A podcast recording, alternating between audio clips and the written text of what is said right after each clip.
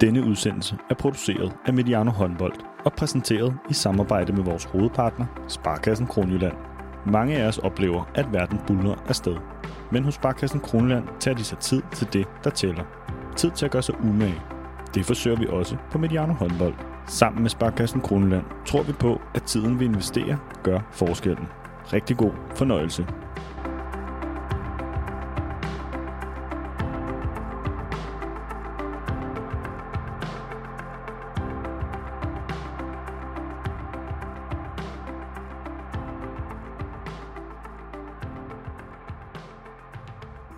Velkommen til Mediano Håndbold. Januar måned er fløjet afsted med EM for herrerne i Tyskland. Og imens den turnering tog det meste opmærksomhed også her på kanalen, ja, så vendte kvinderne tilbage efter VM i december og genoptog alle klubaktiviteterne. Vi har fået i Danmark spillet et pokalfinal for. Ligaen er drønet videre, og de internationale turneringer er også fortsat med uformindsket styrke. Alt det skal vi tale om og samle op på i dag i denne første kvindeupdate efter nytår. Og vi har med på en virtuel forbindelse eksperter fra Vole til Budapest og tilbage i Danmark. Ja, nu sagde jeg Vole. Du sidder faktisk på, øh, ude på Djursland ved Æbletoft. Jakob Andreasen, direktør i Silkeborg Vole. Velkommen til. Ja, tak.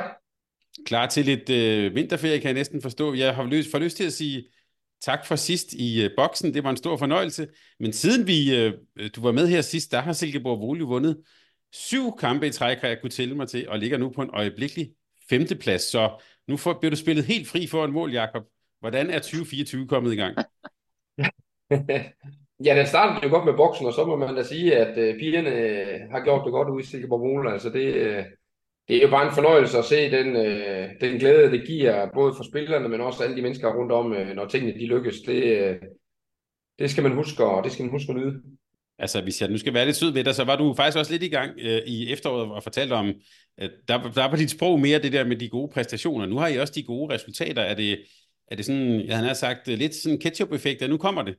Ja, altså, jeg var godt klar over, at, at det at samle så mange nye spillere, det, det kommer til at tage noget tid. Øh, der, der skulle også to nye trænere til, og, eller i hvert fald en, en cheftræner, og øh, det at samle så mange nye unge spillere, der skal, der skal løfte niveauet fra Kindberg, Sofie Bæk, øh, Philip Aiden, øh, Ejra Agne. Øh, det, det, er, det er noget af en opgave, så, så der, der er jo også lagt et, et kæmpe pres på de der kære piger. Øh, men man må jo bare sige nogle gange, at det drejer sig ikke altid om øh, penge og landsholdsspillere, det drejer sig om hold, og øh, de, de har i hvert fald formået at skiftevis gå ind og, og være afgørende på, på kampene. Øhm, så det er jo øh, det er en fantastisk holdpræstation, og fantastisk, at, at de to trænere de har fået, fået det samlet sammen så godt.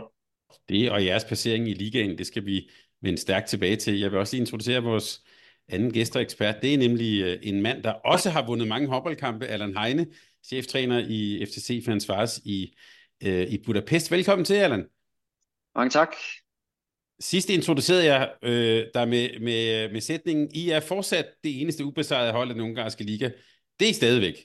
Og søndag, der spillede I så øh, det, jeg vil kalde en stor kamp i Champions League ude mod Rapid Bukarest og komme op på den eftertragtede 6. plads i Champions League-gruppen. Så nu spiller jeg også dig helt fri for en mål. Hvordan går det i Budapest? Jamen det går ganske fint lige i øjeblikket i hvert fald. Øh, vi, øh, som du selv er inde på, at vi, har, vi er kommet godt i gang øh, her efter øh, det nye år, og øh, synes egentlig, at vi har øh, spillet nogle rigtig fine kampe. Vi har været lidt uheldige med at, at skulle undvære Andrea Ligic, øh, da hun brækkede øh, hånden i, øh, i en kamp øh, i starten af januar, så så det har været sådan lidt en, en, en omvæltning, hvor vi skulle prøve at få tingene til at hænge, hænge sammen på en lidt anden måde, og med, med to store kampe. Først en på udebane i Depression, som, som vi vandt øh, flot, og så, så den i Rapid. Så, så det ser fornuftigt ud lige nu, men, øh, men lige så højt som der er at flyve, så er der også dybt at falde. Ja, det er, det er okay, du lægger, du, lægger, du lægger låg på forventningerne. Men så lad mig spørge på en anden måde. Hvad var det så, der lykkedes? Altså, det var jo, synes jeg, en virkelig øh, intens og underholdende kamp, den I spillede i, øh, i Bukarest. Hvad, hvorfor var det jer, der gik sejret ud af den? Jamen, jeg synes, at vi defensivt var, var enormt øh, godt forberedt på det, som, øh, som hvad kan man sige, de spillere Bukarest nu engang havde klar øh, kom med. Og, øh, og der, det passede bare rigtig, rigtig godt til den måde, vi generelt gerne vil dække op på. Og, øh, og så blev det sådan en, en, en meget taktisk affære, når når, når, øh, når Rapid flyttede en brik, jamen så flyttede vi en, og, sådan, og, og, og vice versa i, i den anden ende. Så, så den, den var enormt interessant, synes jeg, som, som træner at være en del af, og heldigvis så, så trak vi de længste strå til sidst, for det var en kamp, der lå balanceret på, øh, på et newsæk. men, øh, men dejligt, at pointene kom med hjem til Budapest. Og den indeholdt også, vil jeg sige, et helt utroligt mål af uh, Emily Bølk, hvor hun sådan uh, fik sådan, den kringlede op i modsatte hjørne. Det synes jeg var et meget, meget flot mål. Og så var det altså også, uh, for dem, der fulgte med, en, en, en kamp, hvor man virkelig kunne se Allan Heine på, jeg vil ikke sige slap line, fordi Allan, du er jo simpelthen bare det, man vil kalde en autentisk træner og leder. Jeg prøvede faktisk en skærmbillede af dig, mens du var i luften. Jeg tror, det var da Kløjper scorede sådan med armen op. Det var, Ah, det var fandme fede billeder, det vil jeg bare lige rose dig for. Det var en fornøjelse. jo, jo, tak. Måske lige en sjov historie til uh, Emily Bølks uh, mål, som du refererer til der på frikast, uh, da vi har haft armen op en, en 3-4 gange, tror jeg det er. Og, uh, og det er faktisk lige præcis den situation, uh, den træner vi uh, i den afsluttende træning uh, dagen før i uh, hallen at hun uh, knækker lidt til venstre og lægger den i lang hjørne. Så det var jo uh, det var sådan ekstra fedt, at når det så lige uh, kom uh, i kampen også. Stærkt gået. Godt. Det skal vi også vende tilbage til Champions League. Vi skal lige introducere vores, øh, vores sidste mand her. Det er nemlig Martin Albertsen, der er med øh, fra hjemmet i Rigskov. Jeg ved ikke, øh, de har jo varslet kæmpe snestorm, mens vi optager her. Det, så slemt er det vist ikke. Men Martin, øh, sidst vi så hinanden, det var i boksen. Det skal vi også omkring i dag. Men jeg får lyst til simpelthen at spørge dig, er du kommet der over december, og ikke mindst den der semifinal mod Norge? Jeg kan bare sige, det er jeg ikke helt endnu, faktisk.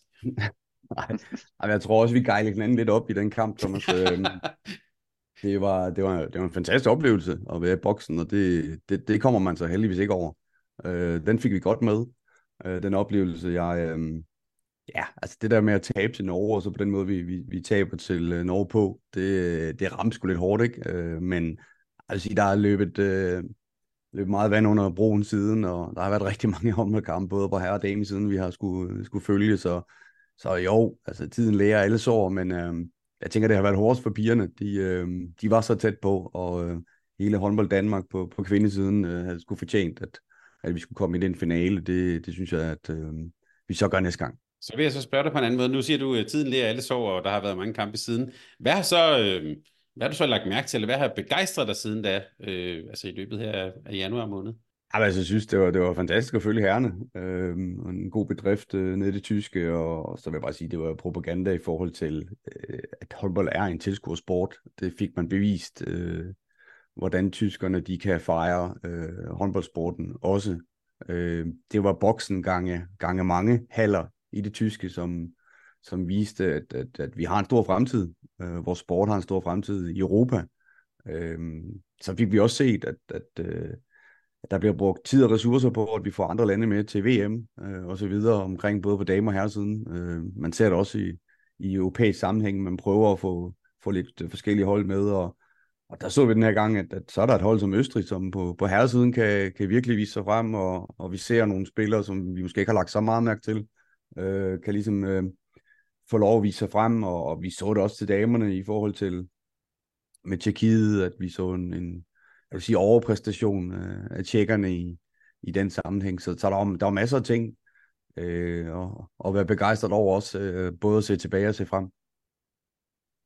Stærkt, og det skal vi øh, også komme stærkt øh, tilbage til.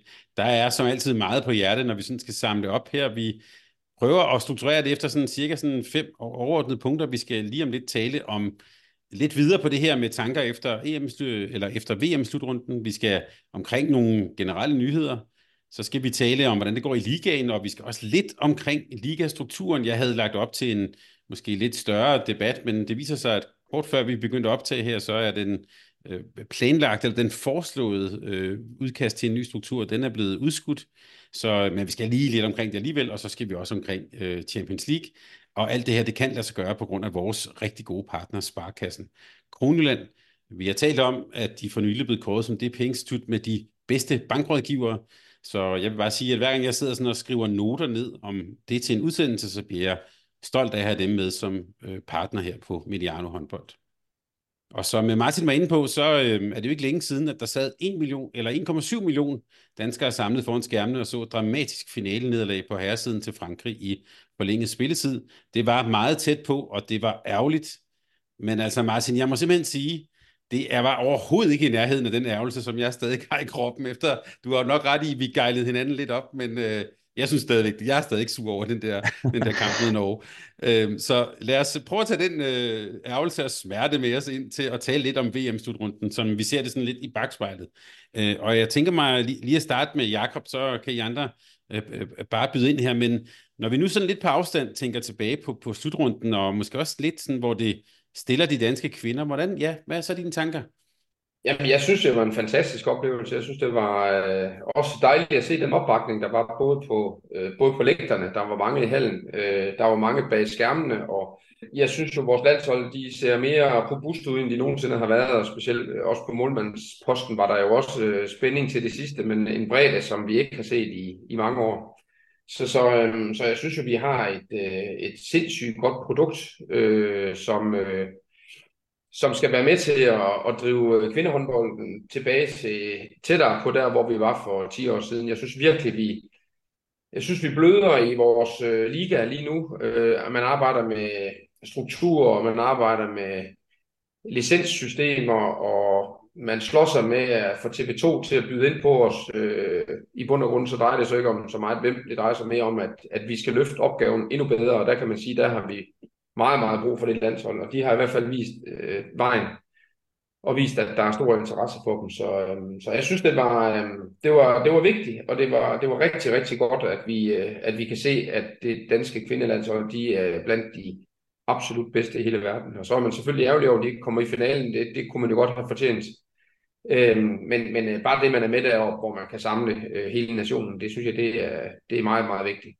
Og Martin, hvad, hvad synes du, vi er blevet klogere på? Her tænker jeg måske også særligt sådan på toppen. Altså, vi har meget talt om, ja, naturligvis Frankrig og Norge. Skal vi også tælle Danmark med i sådan en trio, eller ja, hvad blev vi egentlig klogere på der? Altså, vi havde jo håbet, men også øh, troet på, at Danmark skulle komme i finalen og øh, være med helt fremme. Så ja, det, det synes jeg bestemt godt, vi kan, her efterfølgende også sige, at det var ikke ublu. Det var ikke sådan, det var ikke bare fordi vi danskere, vi sad og jublede med fra start. Vi, vi, vi har noget at have det i. Altså, vi har et øh, fantastisk hold, som, som Jacob siger, vi har en målvogter duo, som er ja, de bedste. Og, øhm, og så, så er der, der er lidt malurt i forhold til, synes jeg, den måde, det, det blev bygget op på, det, det var Jacob også med til at se nogle af de første kampe derude sammen med os, øh, Thomas, hvor det, det handlede om det her med, øh, hvem er det, der skal være den her playmaker-type for det her danske landshold? Øh, hvad, hvad går vi med? Øh, der synes jeg, det var lidt famlende, for at være helt ærlig. Der, der valgte man så at prøve, så man kunne få, Elvert kørt ind øh, fra start af, og det, det må jeg bare sige, det synes jeg ikke lykkedes. Øh, og det gik ud over øh, Simone øh, Pedersen, som også for klubholdet har, har været, øh, synes jeg, skarp lige nøjagtigt på det her playmaker-spil. Om det er lige hende eller hvem det er, men man, man, man er i hvert fald lidt famlende på den position, og det tror jeg bliver ekstremt vigtigt, hvis vi skal gå hele vejen, og vi skal være stabile over mange år. Så skal vi finde ud af, hvem er det, der er den her playmaker. Og, og så har jeg også sådan lidt syn, øh, specielt når man nu går og kigger på alle de her kampe rundt omkring, både øh, Champions League og, og, og klubkampe i Danmark og så videre, så skal vi have kigget på, øh, hvad er det for en type spillere, som, som skal være de bærende i forhold til fremtiden. Hvad, hvad er det, de udenlandske landshold, så Frankrig, Norge osv., hvad de består af. Og der synes vi, vi har en deficit på, øh, på bevægelighed, på dynamikken øh, på spillerne. Der, øh, der er der kigget på meget store spillere fortsat. Det har jo været sådan lidt et mantra i Danmark øh, ja, for mange år siden, at vi skulle gå efter de her lidt større piger. Øh, de er også blevet mere dynamiske, men man må bare sige, når man holder det op mod de, de allerbedste nationer, så synes jeg faktisk, det er der, vi, vi skal kigge på, om ligesom man i øvrigt har gjort på herresiden, mm. øh, mm. hvad er det for en, en dynamik, man vil have i hele truppen, og øh, jeg har ikke de vise sten, fordi så der er det heldigvis nogle andre, der har et endnu større overblik over, hvad øh, der både kommer fremtidsmæssigt, og, og, og hvad vi ligesom kan lægge vores, øh, vores æg i, hvilken spiltype, der, der ligesom kan gøre det mere dynamisk. Men jeg synes, jeg synes, det er der, vi mangler lidt øh, dynamik, øh, specielt når vi skal snakke om de her unikke håndboldkampe. Og det, det kan man altid stå og sige bagefter, om det er små situationer. Jamen, det ved alle, alle der sidder her i, i panelet, de ved, at de der små situationer, de kommer af kvalitet, og, og de unikke håndboldspillere, og, og alle de her ting. Og, og, og der, der tror jeg, at dynamikken er det, vi skal kigge på. Så have fundet ud af, hvem er det, der, der skal styre det her øh, dame-kvindelandshold i, i fremtiden som playmaker. Allan, du så med fra, øh, ja, fra din, øh, din, din position fra fortet i Budapest. Hvad, er, er du enig i de her observationer, og hvad så du? Jeg er meget enig med det, Martin er inde på omkring øh, playmaker-positioner og så det danske landshold. Det, det er jeg sådan lidt spændt på, og det kommer vi måske også ind på senere, når vi kigger lidt uh, længere frem for, i forhold til det danske landshold og OL og så videre. At der er i hvert fald noget der, som man skal være, man skal tage en, en, en vigtig beslutning omkring, for der var, det, det er måske der, når man nu har den her norske kamp her, som, som hænger lidt i os, at øh, jamen, hvad var det egentlig, der gik galt der, når, når vi egentlig havde godt styr på kampen i langt, øh, eller langt hen ad vejen.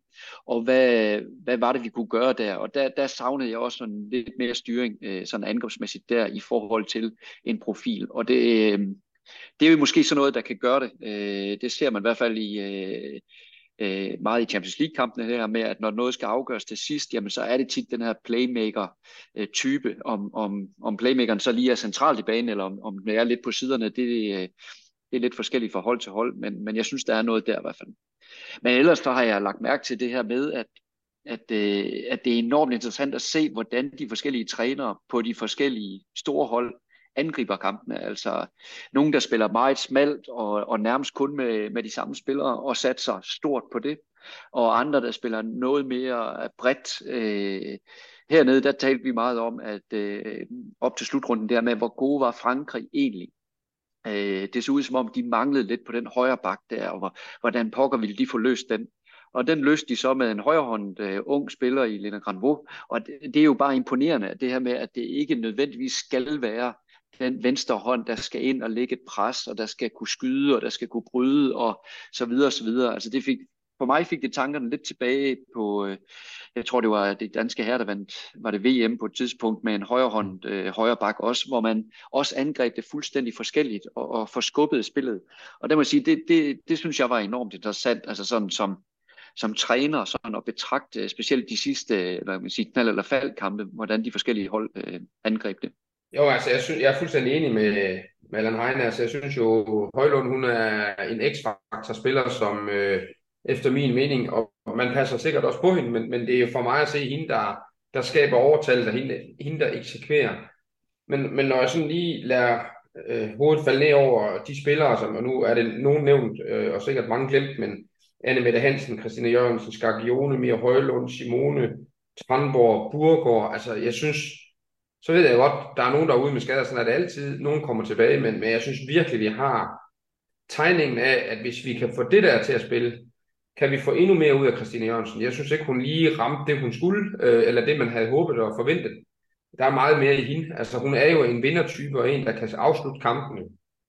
Øh, så er der også nogle bekymringer på højre fløj, som jeg sådan tænker, okay, hvis vi, skal, hvis vi skal op og have medaljerne, hvis vi skal slå Frankrig ud, hvis vi skal slå Norge ud, som vi møder en af hver gang, øh, så skal vi jo ramme dagen. Og så kan man sige, der, der, der synes jeg jo stadigvæk, at, at øh, Østergaard, det er jo, det er jo som øh, en af mine lille favoritspillere, men det er fordi, jeg synes, det er så stor en, så stor en opgave, hun skal løfte derude, øh, og vi forventer det, og hun gør det jo også, men spørgsmålet er, hvor lang tid gør hun så det, og hvad er det, vi kan vise har vi det niveau, der skal til for, øh, for at kan gå i finalerne med det, vi har ved siden af. Øh, men, men, men jeg synes virkelig, vi har grundstammen de næste fire år. Øh, så på et eller andet tidspunkt, så bliver Anne Mette Hansen jo også, selvom jeg synes, hun er ung, så kommer hun jo også til at være en pige, der på et eller andet tidspunkt også begynder at blive slidt i kanterne og sådan noget. Men, men de næste 3-4 år, der synes jeg godt nok, vi har, hvis vi kan undgå det og ramme de forkerte skader, så, så kan jeg ikke se andet end, at jeg er meget imponeret over Frankrig, men, men hvis Norge lige ikke begynder at ryste i bukserne på et eller andet tidspunkt, så, øh, så, må, så, må, så må der være et eller andet galt jeg hørte næsten Allan også lidt sige, at man måske godt kunne se den franske sejr som sådan, øh, ikke nødvendigvis en, sådan et, et skifte eller en milepæl, men i hvert fald lad os bare sige en begyndelse på måske også nogle af de andre spilletyper, som du talte om. Øh, er det også sådan, det skal ses? Ja, det synes jeg. Og, og det er også den uh, reframing, jeg, jeg sidder med tilbage, at, at, at man har godt nok været dygtig til uh, at gå ind til en slutrunde, og der var mange spørgsmålstegn. Øh, alle nævner det her med, hvor, hvor står de egentlig henne? Og så går de ind, og så får de spillet de her spillere ind på det hold øh, i en, der er jo et klart koncept. Øh, og det, det, det minder lidt, kan man sige, om, om det danske herlandshold, fordi det franske herlandshold er, er ikke sammenligneligt. Øh, men der er altså en, trænertype der, som, som fuldstændig får kørt nogle, nogle spiltyper ind i et klart koncept. Og de har selvfølgelig haft øh, hovedet frem mod OL, og det bygger op, men de, de toppede godt nok lige en, en, en EM-slutrunde før. Og, øh, og jeg, jeg er fuldstændig øh, enig i, at, at, at der skal vi også øh, ture og se, se andre spiltyper. Vi, vi ser det jo også øh, på diverse landshold, at så opfinder man en, en ny type højre fløj, eller opfinder en ny type stregspiller, og så videre, så videre. Der, der skal vi bare finde den der playmaker-type, om hun er stor, eller hun er lille, eller hun, hun men der skal i hvert fald være et klog hoved på, det, på den type, øhm, og, og, hvor hun ligger inde på banen, det kan lige så godt være venstre bak som højre bak, øh, da, vi, da vi snakker om, om, om Danmark med den her højre bak på herresiden, der var det jo faktisk playmaker-typen, der lå på højre bak, øh, og, og kørte ind i de her øh, barse-bevægelser for sindssygt, og øh, der er det bare at finde den, den vise vej, men, men vi har, som, som Jakob også siger, altså vi har det bredeste landshold, øh, uanset om Frankrig opfinder de diverse typer, øh, der lige slår til, øh, når det gælder, så har Danmark stadigvæk øh, et væld af navne, vi, vi kan sætte i spil. Øh, det, det er bare et spørgsmål om, om det her koncept, om det kan, om det kan slå Frankrig øh, igen, eller Norge, øh, de skal også nok komme tilbage, Jakob, i forhold til at, at opfinde noget, der, der kan stå imod. Selvfølgelig, det, det er jo mekanismen i tingene. Men, men men de tre nationer, og så vil der selvfølgelig komme nogle udfordringer imellem. Vi var skuffet over Holland. Øh, de skal også nok komme igen. Der er også masser af gode øh, spiltyper, der er på vej igen derfra. Øh, og, og så videre. Der er altid de her, der kommer igen, men, men de klare tre, det er Frankrig, og, og det er Norge, og det er Danmark. Og, og det er det, vi skal finde ud af, hvordan, hvordan slår vi dem, øh, de to andre. Allan, hvordan kom de, om man skal sige, det ungarske landshold hjem? Vi talte jo lidt om på forhånd om de der øh, øh, forventninger og sådan noget, der var. Hvordan, hvordan har man, om man så må sige, taget det øh, på bagkant i, i Ungarn? Ja, men det var en meget sådan en, en øh, rutsjebanetur for dem, fordi at de egentlig kommer ganske fint i gang med, øh, med slutrunden, men så dummer sig jo øh, og, og taber en, en afgørende kamp, for så at vinde den sidste placeringskamp, der gør, at de øh, kan man sige, øh, opfylder deres målsætning og kommer til det her OL-kvalifikationsstævne, som de så også har fået på hjemmebane i øvrigt. Øh, så de kom egentlig hjem øh, glade og fulde af energi, på trods af, at de faktisk har leveret en, øh, en halvskidt slutrunde. Men de, men de, øh, hvad kan man sige, de opnåede jo øh, det, som de øh, ønskede ved øh, den her slutrunde. Men jeg ved også godt, at de havde større forhåbninger, og de havde forhåbninger om, at de skulle have været i en kvartfinale, og måske kunne have drillet øh, et hold som Danmark, eller hvad der nu lige havde, øh, havde været der. Så, øh, så i sidste ende var de godt tilfredse, og øh, har nu OL-kval på hjemmebane, hvor deres afgørende kamp jo nok bliver Danmarks bødler i Japan. Øh, så det bliver, det bliver enormt spændende at se, om, om Ungarn kan, kan spille sig til OL. Det har altid været godt. Ja, og lad os, bare lige, lad os bare bruge det som afsæt til at tale lidt fremad mod OL. Øh, der er faktisk for det danske landshold to samlinger her allerede i foråret. Der er en EM-kvalifikations, ja, øh, to kampe mod Polen. Det er i slut februar, start marts, og så er der også en samling i forbindelse med påsken. Øh, og nu, øh, nu nævnte I det der med den danske bredde, og det taler man jo også altid om på, øh, på herresiden, at de kan stille mange landshold. Øh, til OL skal man så stille, øh, det er jo 14 personer. Jakob, jeg kunne godt tænke mig at være så lidt djævnens advokat her, den danske bredde. Er det i virkeligheden så svært at udtage 14 spillere til OL? Ja, det bliver en, det bliver en svær opgave. Altså nu kan man sige, nu skal Gione selvfølgelig falde ud, desværre. Det er jo trist, men, men, men det bliver en stor opgave at, at, at lave det rigtige puslespil der. Øh, man kan sige, på højre fløj, der kan det godt ske, at det løser sig selv, men ellers så synes jeg, at der må være nogen, der bliver rigtig skuffet. Øh, men det er jo også den bredde, vi, vi ligger og arbejder med. Der, det, bliver, det bliver Jespers øh, helt store opgave, så bliver det let at snakke om. Der er mange sofalandstrænere, der kan diskutere det bagefter, men øh, det er jo opgaven som træner, det er jo at gå efter sin, sin mavefornemmelse. Men Jacob, hvad er det, der bliver svært? Er det en højre fløj, øh, og så er det, om der skal være to eller tre stregspillere? Er det ikke bare det? Jo, eller målmænd. Øh, det er jo tit de to positioner, som man sådan ligesom øh, skal tage en beslutning om. Øh, det bliver nok øh, to målmænd og og tre stregspillere, det ved jeg ikke. Det, det, nu er Trandborg nok ikke tilbage på det tidspunkt. Jeg ved faktisk ikke, jeg kan ikke huske, hvor langt hun er. Men øh, mm.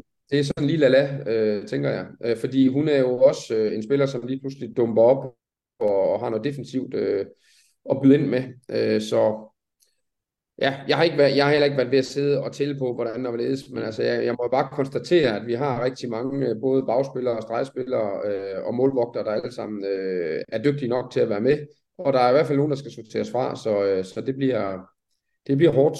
Og der er selvfølgelig også øh, Heindal, når du siger det. Men Martin, det, det, der hvor jeg vil være til advokat, det er, at nogle gange så er der nogle ting, vi siger til hinanden. For eksempel det der med bredden.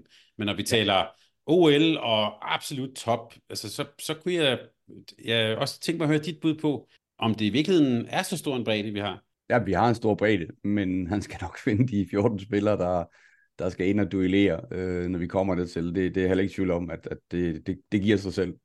Øh, for der er nogle, øh, nogle marginale punkter, som blandt andet om det her med forsvaret, øh, der kommer det til at, øh, er det Tranborg tilbage og så videre. Der, der bliver nogle, nogle ting, som kan spille ind, men, men han skal alle have de her gode forsvarsspillere med. Øh, det er også blevet vist hen over, over, over den seneste tid, og så, ja, så tænker jeg, at det giver sig selv, Thomas.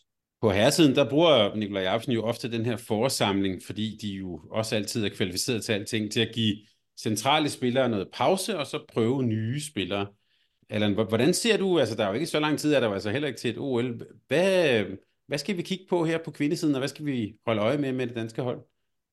Jamen, jeg tror ikke, der, der er ikke nogen nye nogen, der som sådan får chancen for det danske mm. landshold. Så skal det være på grund af skader i hvert fald, øh, som jeg ser det. Øh, det, det jeg er, er spændt på, det er om, øh, hvordan øh, landstrænerteamet vurderer det her, altså fløjspillerne. Øh, nu har vi allerede været en lille smule inde på, på Østergaard og, og hendes nærmest alene status på den position.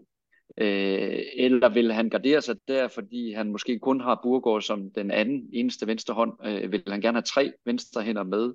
Øh, og omvendt øh, kan Friis klare øh, venstrefløjen alene og kunne en bagspiller øh, øh, aflaste derude, i stedet for at have en halvlitvis med. Så, så jeg synes, der er nogle ting der, som kan være spændende at se her i, i foråret, om det er sådan nogle tanker, han har. Fordi jeg tænker jo også sådan en som Line Havsted, defensivt, bør være med i, i, i de 14, og det gør jo et eller andet sted, at hun enten skal tænkes ind angrebsmæssigt, eller at man skal ofre en position et sted. Så, så der er nogle ting der, der står... Øh, der, der er sådan lidt spændende at se i, i forhold til de kampe, og har de allerede en klar idé nu, eller vil de sætte de her kampe an øh, mod, øh, mod Polen øh, og så videre, og, øh, eller jeg, jeg synes, der er mange spørgsmål, øh, som jeg øh, venter med spænding på at få udløst. Det er godt. Og Jacob, tak for også altid lige at bringe Trine Østergaard ind. Det, øh, det er jo blevet øh, et af, det er sådan en trademark her. Det, det, det, glæder mig, det glæder mig, jeg er faktisk fuldstændig på linje med dig. Martin, det her nede, når vi siger, vi altså en, en, spilstyrer, en playmaker, øh, kan man, ja, han har sagt, kan man nå det inden OL? Altså, kan man nå arbejde med det? De har jo faktisk flere samlinger, end man måske ellers vil have, når nu det er sådan en sommerslutrunde der. Altså, er det noget, man kan nå at arbejde med på så kort tid? Det tror jeg. Jeg, jeg tror, det handler på det mentale omkring, hvem løber med den. Og, øh, og det kan man nemt finde ud af øh, på den her rumtid, man har. Altså, der, der er andre landshold, der har, der har færre øh, minutter til det. Øh, vi har været inde på andre landshold, som skulle, skulle hekse lidt lige inden slutrunden. Øh, her der har du også noget tid, og jeg, jeg, jeg går med det mentale, og, og, og hvem løber med den, og, og jeg, vi kan sagtens sidde og have alle vores favoritter. Øh, jeg, jeg sidder personligt og ser det lige i, i Simone, øh, som, som den, som kan være den forlængede arm. Jeg tror, det, det er nok den eneste, som sådan rigtig kan være med på Jespers niveau i forhold til, hvad han gerne vil. Og øh, øh, så jeg håber lidt, det er hende, der, der løber med.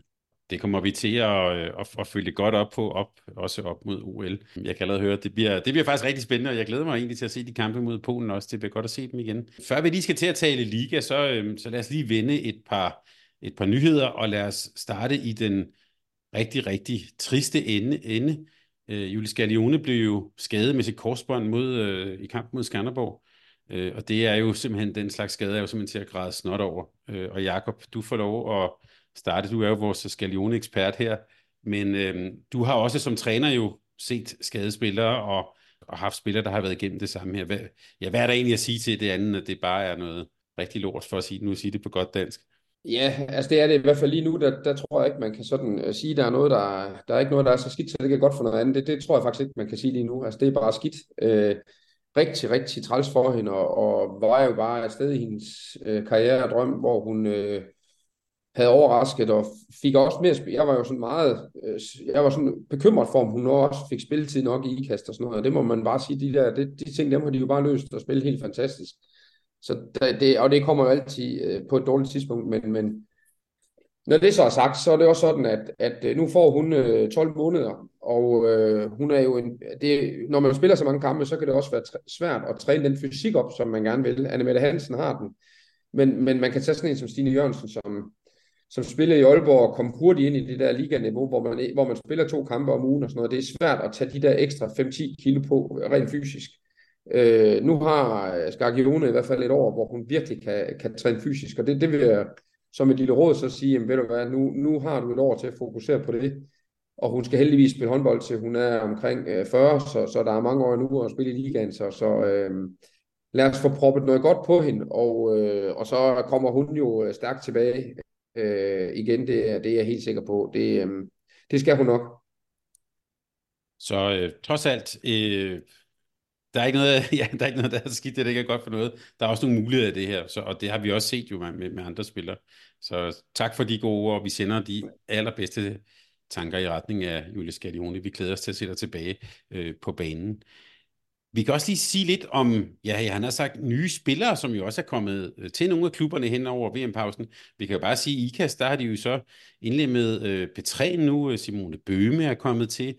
I Esbjerg er øh, den anden, det vil sige Live Rusfeldt øh, Dala, den anden øh, søster kommet til.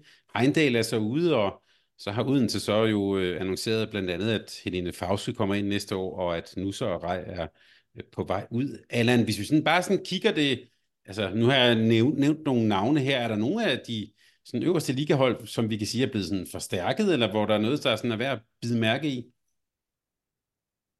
Jamen, jeg synes, at Odense, der, der får Fauske tilbage, øh, ser spændende ud. Jeg, jeg synes, at øh, når man kigger sådan tilbage, da, da Fauske forlod Danmark, der var hun jo, øh, øh, jeg kan man sige, voldsom, voldsom god for, for, på IKAST, og, øh, og har ikke øh, haft det helt så nemt øh, i, i Frankrig, som hun havde det i, øh, i Danmark, og måske fået, måske passer det ikke helt til den måde, hun gerne vil spille på, og så videre. Så det, det glæder jeg mig til at se, om, om den her lidt mere skandinaviske stil, om, den, øh, om hun kan blomstre igen, og, og, øh, og måske endda også komme endnu tættere på, øh, på, på landsholdet også. Øh, for der er en, en, hvad man sige, en, en bagspiller eller en, en playmaker, som kan fordele øh, og kan skyde øh, fra distancen. Så, og det er måske noget af det, som Odense mangler lidt i år, altså det her med, at, øh, at det som næsten kun er de onde, der, der sådan løsner det, medmindre de øh, får lykkes at spille sig lidt ind på halvdistance med, med nogle af de andre spillere. Så, så det, det synes jeg ser spændende ud øh, for, øh, for Odense. Øh, og i forhold til, at det er Mirai og, og Nusser, der, der så forlader dem, det, det, det lå jo næsten i kortene. Øh, I hvert fald med Mirai, der jo desværre har, har kæmpet en del med skaderne, ikke også? Og, øh, og så en Nusa, som, som i hvert fald i den seneste tid har haft svært ved at spille sig sådan rigtig ind. Øh, så jeg ser det som en forstærkning øh, for Odense, som det ser ud lige nu i hvert fald. Martin, hvad siger det om IKAST, at de, om man så må sige, bare sådan lige henter Bøme, og nu også, ja, Petræn også, altså hun er jo for mig sådan en, øh, en lidt underlig spiller. Hun var jo helt fantastisk i Horsens der nogle år tilbage, og ja, altså, men, øh, men hende henter de så ind her. Hvad, øh, ja, hvad fortæller det om IKAST? er en handlingsklub, der der ligesom kommer skader nu, så der er også mange andre klubber, der har forsøgt at, at handle i, i sådan nogle situationer. Det er ikke altid lykkes. Det, det kan IKAST.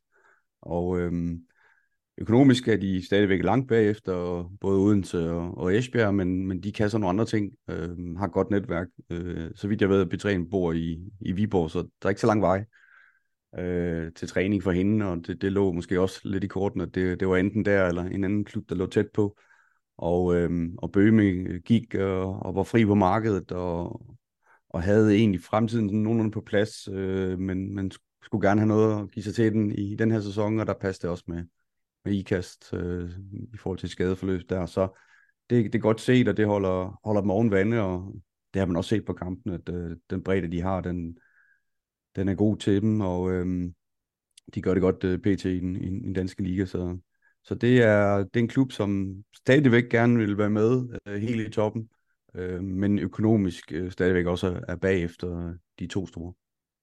Og det, at Heindal er ude i Esbjerg, ser jo ikke sådan umiddelbart ud til sådan at have påvirket dem, eller hvad? Hvordan, hvordan, ser du tabet af hende? Jamen altså, jeg tænker, at øh, lige nu, øh, lige efter EM, er, er, er det fint, eller VM er det fint, men Øh, når vi så kommer længere hen, så, så kan man måske godt komme til at se på, på de her øh, meget, meget vigtige kampe, der også kommer for dem til sidst. Øh, sådan er det jo i, i den danske struktur. Man kan sige, i deres øh, direkte dueller der med, med IKAST, øh, tror du fire kampe på meget, meget kort tid, øh, inden øh, øh VM, den slap de jo rimelig godt fra.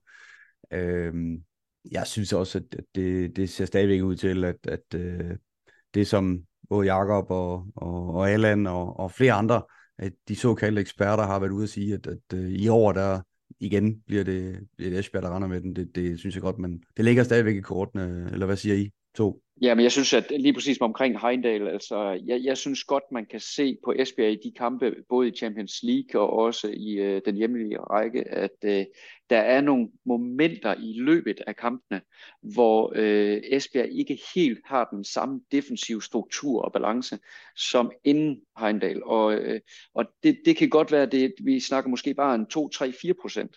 Men de 2-3-4 procent, når man spiller Final Four i øh, Champions League, eller skal spille, spille mod IKAST, eller Odense i en semifinal eller en finale, det kan måske godt være, at det er noget af det, der gør, at, at de kan vippes eller rystes. Men jeg synes stadigvæk, at Esbjerg øh, har et topniveau, som er øh, bedst, øh, og også når man sammenligner med Odense øh, og IKAST.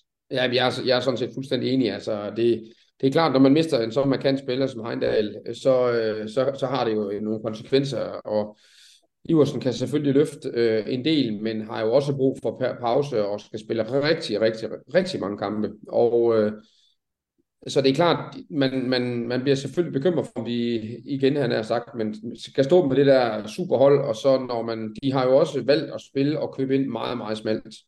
Og, og det, øh, altså, jeg håber og ønsker jo det bedste, men jeg må også sige, det, det er godt nok en smal trup, de har spillet med i mange år, og, og så, så, så man, man, man må jo gerne bruge det som en undskyldning, men, men, men, men det er jo også et valg, man har taget. Det synes jeg, det er ret vigtigt, og når vi snakker struktur, som vi skal til, og vi snakker skader og sådan noget, man bliver bare nødt til at sige, at det kan godt ske, at man har, nu siger jeg 15 millioner at købe ind for, men hvis man kun har, kun har de spillere, som de har i truppen, så er de jo virkelig, virkelig øh, ramt på ressourcerne, hvis der er en eller to, der går ud, og sådan er det også i bagkæden. Så, øhm, Ja, men de er selvfølgelig hårdt ramt, og øh, vi håber selvfølgelig stadigvæk, at de, at de går hele vejen.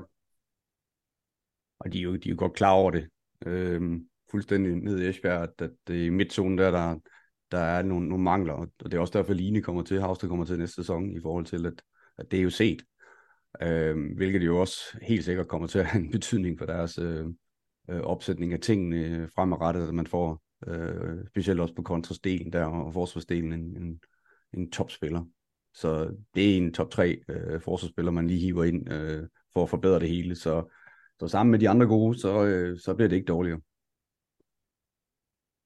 Godt.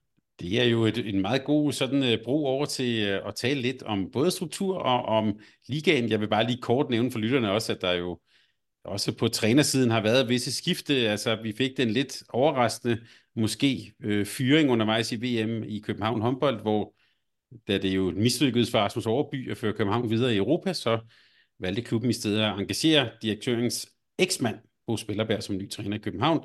Kasper Christensen skal til GUG, og de nye træner i IKAST, det bliver Søren Hansen, og vi får også et gensyn med Mads Brandt. Og så øh, endelig er øh, det blevet offentliggjort, at Jeppe Vesterskov skal til Aarhus United, og i Silkeborg Vole har jeg også forlænget med Peter Schilling med meget mere. Det, det, øh, det må vi følge op på en anden gang, fordi jeg vil have, at vi lige skal tale lidt om øh, strukturen også, som Jakob var lidt inde på. Det er noget, der har tiltrukket sig stor opmærksomhed. Øh, sådan er det jo altid, når der bliver diskuteret øh, struktur. Et udvalg har barslet med en, øh, et, et forslag til en, en ny struktur, men det er øh, kort før vi begyndte at optage, så er det blevet offentliggjort, at det er blevet udskudt nu. Øh, og det der med at diskutere det, det skulle vi næsten gøre i et, i et større forum. Det er altid, for mig er det altid lidt vanskeligt, fordi det er jo handler om mange sådan modsatrettede prioriteter over for hinanden. Altså, der kan være Champions League-klubberne, der kan være de mindre klubber, der kan være landsholdshensyn, og så videre, så videre. Øh, TV og sådan, som Jakob også var inde på.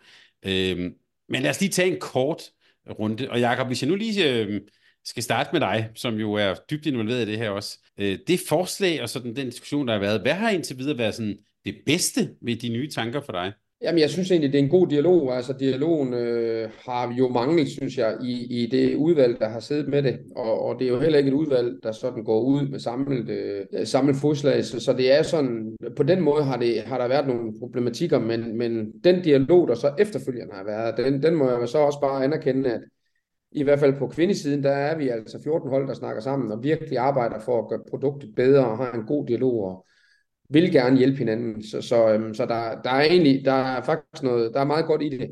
Øh, øh, og så ved jeg ikke, om jeg skal sådan gå i detaljer med de tre forslag, som jeg lige tænker, der sidder, der ligger løs for. Det synes jeg faktisk giver meget god mening, øh, også bare for, for vores allesammens overblik. Altså, ja, sådan, hvad, hvad, er det, ja. hvad er det, vi diskuterer, han har sagt? Ja, altså det hele det starter jo, det er bund og grund jo i, at, at de hold, der øh, nu spiller i Europacupen og Champions League, de spiller flere kampe, end man har regnet med, eller end man har været vant til. Det er den ene ting. Og den anden ting, det er også, at nu begynder vi også at få folk i Final Four. Det vil sige, at man får problemer med at afvikle vores finaler og sådan noget ting. Turneringen, så kommer man hjem fra Final Four, så skal man spille en, en DM-finale og sådan noget ting. Der, og, og så er der mange, der sidder i sofaen og siger, jamen, så kan man da bare uh, bruge en weekend mere, eller lige flytte uh, datoen for, hvornår man starter, hvornår man går på ferie. Og det, der, der må jeg bare sige, det er uh, i hvert fald uden for mine kompetencer at lave det der turneringsprogram, fordi det er fuldstændig øh, proppet med øh, kampe og sådan nogle ting, og derfor forsøger man, vil man jo gerne, øh, eller vil de bedste hold i Danmark, de tre-fire bedste hold i Danmark, vil gerne have færre kampe. Og det, Øh, det, det, det lytter man jo så på, og man sat et udvalg i gang, og derfor så kommer der så et forslag på, at man skal have 12 hold i ligaen i stedet for 14, og øh, de to nederste hold, de skal så rykke ud af ligaen i stedet for et hold. Og det øh, sender man så øh, ind som forslag, eller man siger, det er vores, det er udvalgets forslag, og, og det var vi nok nogle stykker, der ikke helt kunne lige se øh, det der med at skære to hold ud af ligaen, det vil, synes vi, det har store konsekvenser på det, der hedder talentarbejdet. Men har fuld respekt for, at øh, vi har spillere, som i bund og grund bliver misbrugt. Og så behøver vi ikke at snakke om, om Esbjerg skulle have haft to bagspillere mere eller mindre, men det har selvfølgelig også noget indflydelse på, om man bliver, om man bliver misbrugt, fordi havde man nu haft det, så kunne det godt ske, at det var gået bedre, men, men med respekt for dem, så, øh, så, så, ble, så var der jo 11 klubber, der skrev under på, at det var man ikke interesseret i, og måske en, der var sådan lidt 50-50, øh, og så var der to klubber, der syntes, det var en god idé. Og derfor så blev liga-klubberne øh, eller direktørerne samlet for at sige, så må I jo sætte jer sammen og komme med et eller andet. Og, øh, og der, var, øh, der er i hvert fald to forslag mere, som er blevet kastet frem. Den ene, det er jo at fastholde den struktur, man har nu, med 14 hold, og øh, 8 hold, der spiller øh, slutspil. Et alternativ kunne være 13 hold, og øh, 8 hold, der spiller slutspil, og så er der også en, en anden ind, hvor det er 14 hold og 6 hold, der spiller slutspil. Så det, nu begynder man jo sådan at kigge ned i det, og det, det er et, et rigtig stort puslespil, og tager lang tid at forklare, hvad der er godt og skidt ved alle sammen. Øh, der, man, man, vi finder ikke løsningen, hvor alle er tilfredse. Men, men jeg oplever i hvert fald bare, jeg vil bare sige, at jeg håber, vi kan komme ud med et fælles øh, aftryk øh, på forslaget, øh, og vi alle sammen bliver nødt til at, at kigge lidt ind i også, at der er nogle landsholdsspillere, som virkelig bliver presset. Jeg tror, alle forstår problematikken. Men vi skal, vi skal også passe på vores struktur, og vi skal også passe på, det der er vores kerneprodukt, det er jo at spille finaler og de, de højeksponerede kampe, fordi der både ligger økonomi og eksponering i det. Så, øhm, så det, er, det, det tager lidt tid øh, at diskutere, men der er virkelig øh, mange, der kæmper for at finde den rigtige løsning for, for dansk håndbold. Martin, du har været i flere lande og flere forskellige ligaer. Det der med struktur er jo i hvert fald i en dansk sammenhæng en evig diskussion. Hvad, hvad er sådan øh, det vigtige for dig? Altså, hvad, altså når vi sådan skal, det er jo mange sådan prioriteter, der skal balanceres. Hvad er vigtigt for dig? Åh, oh, Thomas. Altså, jeg vil ikke betegne mig selv som, som stok konservativ, men, men lige her, der har jeg lidt den mening, at øh, man ved, hvad man har. Og det vil sige, at, at jeg er sådan lidt, øh, jeg synes ikke, man skal til at lave nogle forsøgskaniner lige nu. Øh, det, der ser jeg ikke dansk øh, kvindehåndbold. Jeg, jeg ser, at man har lavet øh, store ting i forhold til at fremelske en masse dygtige talenter til, til landsholdet. Og øh, man har en, en turneringsstruktur nu, hvor der er egentlig øh, okay besat med rigtig mange øh, dygtige mandskaber. Så kan man diskutere alt det her med udenomkring klubberne, hvor professionelle de er, og alle de her ting. Men jeg synes, det er farligt at, at begynde at rode med at, at trække øh, hold ud af, af de 14 lige nu, fordi det har haft en god effekt set udefra. Øhm, så kan man sige, men hvad kan man så gøre? Jamen, så, så er der noget, så jeg, jeg synes, det ligger lige for, at det man kender fra andre lande, at, øh, at de bedste hold øh, går senere ind i en pokalturnering. Og så ved jeg godt, der er nogle fortæller for, jamen, så kommer man ikke så meget rundt i landet, spiller mod mindre klubber osv. Nej, men det er så det, det er så det, der, der kommer ud af det, men det synes jeg ikke er et, et kæmpe afsavn. Der, der må man lægge nogle træningskampe i, øh, i forsæsonen, øh, og, og så komme rundt i landet, hvis det er det, det handler om. Øh, jeg synes, der er noget på pokalsiden der, man kan, man kan virkelig hjælpe de her øh, øh, dygtige mandskaber, som også kommer langt i Champions League osv. Det, det burde ikke være et problem. Jeg synes, det, det er problematisk at skære, skære også fordi, jeg er lidt bange for, at det kommer til at gå ud over de, de forkerte i forhold til, at det bliver nogle tilfældigheder øh, hen ad vejen, hvem der så rykker ned, og, og hvad det kan have af indflydelse for nogle klubber, som Holstebro øh, som godt eksempel, og andre. Der er masser af klubber. Aalborg har, har godt nok kæmpet mange år for at skulle komme op igen og så videre nu, øh, efter de egentlig var meget godt med i ligaen. Og, og jeg, jeg kan gen, se mange øh, fremtidsperspektiver, hvor jeg synes, at det ikke er, ikke er så godt for vores, øh, på vores liga, og jeg er ret enig i, at, at, øh, at Skanderborg, som jo også kunne en af dem, der kan komme i fare, øh, lukrerer rigtig mange andre klubber på, på de talenter, der bliver klækket ud i, i, øh, på akademiet dernede og i ligaklubben. Øh, dem, dem vil vi komme til at mangle, og så kan man sige, så ryger de til alle mulige andre klubber, men det bliver noget råd. Altså nu har vi fundet en struktur sådan lige nu øh, på kvindesiden Danmark, som jeg synes, øh, topklubberne lukrerer rigtig meget på. Øh, og det skal man passe på, at man ikke kommer til at, at springe til atomer, i, på grund af, at man skal lave nogle prøveklude. Øh, det er min holdning. Allan, du har også prøvet en del. Nu sidder du så i, øh, i Budapest. Det er sådan en struktur, du har også jo været i Aalborg, du har været i Viborg og så videre. Det er sådan egentlig relativt sådan mange forskellige blikke på det her. Hvad, hvad er sådan dine tanker om struktur? Jamen, for jeg er jo meget enig med de to her i, der, i forhold til, øh, at det, det, er meget, det er lidt en varm kartoffel, ikke også? Altså, der er mange ting, der skal tages øh, højde for, og sådan noget. Noget af det, jeg synes, der er, øh, er vigtigt for mig, det er, at man ikke kigger på dame- og herreligaen med de samme øjne. Altså der kan godt være et, et kan man sige, en historie for herresiden og en historie for, for damesiden, og jeg kunne sagtens se, at der var to forskellige øh, strukturer for den sags skyld, i forhold til, øh, hvad der nu giver mening og den bedste udvikling for de forskellige øh, køn der. Øh, men, men jeg synes, det er en enormt interessant øh, diskussion. Øh, I Ungarn nu her, der er der jo en live turnering, og det, det skaber jo øh, kan man sige, nogle helt andre øh, præmisser i forhold til, at der skal præsteres hver gang, og man kan ikke lige stille op med et, et halvt hold, og så indhenter man det nok i et slutspil eller et eller andet. Og, øh, Øh, I Frankrig var der jo mere de her med, øh, at slutspillet gik direkte i knald- eller faldkampe, altså ude og hjemme og så videre. Mm. Og det kunne man jo også skære ned på kampe på, i stedet for at vi har de her gruppespil, som, som øh, øh, hvad hedder det, øh, i hvert fald i nogle år har givet de sidste kampe i de her øh, gruppespil har været ligegyldige. Øh, og, øh, så, så der er måske noget der, man kan kigge på, hvor man stadigvæk får de afgørende kampe og de store kampe, de store finaler men man kommer måske dertil på en, øh, på en lidt hurtigere måde. Og alt andet lige, når vi kigger på det øh, historisk og se, hvem der slutter i slutspillet, eller i grundspillet i top 4, så er det alt andet lige også dem, der står der til sidst. Jeg ved godt, der er nogle år, hvor der er lige det ene og det andet, og derfor så, så taler det også for, at man kunne have øh, de her øh, kvartfinaler, semifinaler og finaler, i stedet for, at man skulle igennem et gruppespil. Men jeg synes, den er svær nu. Jeg har også snakket med sådan nogle af, af de klubber, der både sådan ligger i godt til, og, og nogle af de klubber, der ligger lidt uh, i, den, i den hårde ende. Og jeg kan jo godt forstå, at uh, for eksempel en, en klub som, uh, som Ringkøbing, der, der hele deres uh, hvad kan man sige, eksistensgrundlag er, at de er i ligaen. Og hvis der lige pludselig var to nedrykkere, og de havde en uheldig sæson med en to-tre skader, at de så ryger ud, og, og betød det så, at Ringkøbing simpelthen øh, ville forsvinde for håndboldlandkortet. Altså der, der er nogle ting, der, der, der er lidt større end bare lige en struktur, og, og jeg kan godt følge Martin i det her med, at jamen, vi har det, vi har nu, og vi, vi ved, hvad det er. Øh, så hvorfor skal vi lige lave om på det nu? Jeg tror, det er en meget god idé, at den er blevet sparket til hjørne med så stor øh, usikkerhed og så stor øh, altså mange spørgsmålstegn. Der tror jeg, det er det eneste rigtige at gøre lige nu, inden man finder et, øh, et fælles fodslag. Jakob, det undrede mig lidt. Så vidt jeg har forstået, har Peter Bredstorff også været med her. Jeg ved, han er jo meget fortaler for det der sådan NHL-amerikanske øh, med barfinaler og bedst af fem og alt sådan noget. Har, har det slet ikke været på bordet, øh, hvad du ved?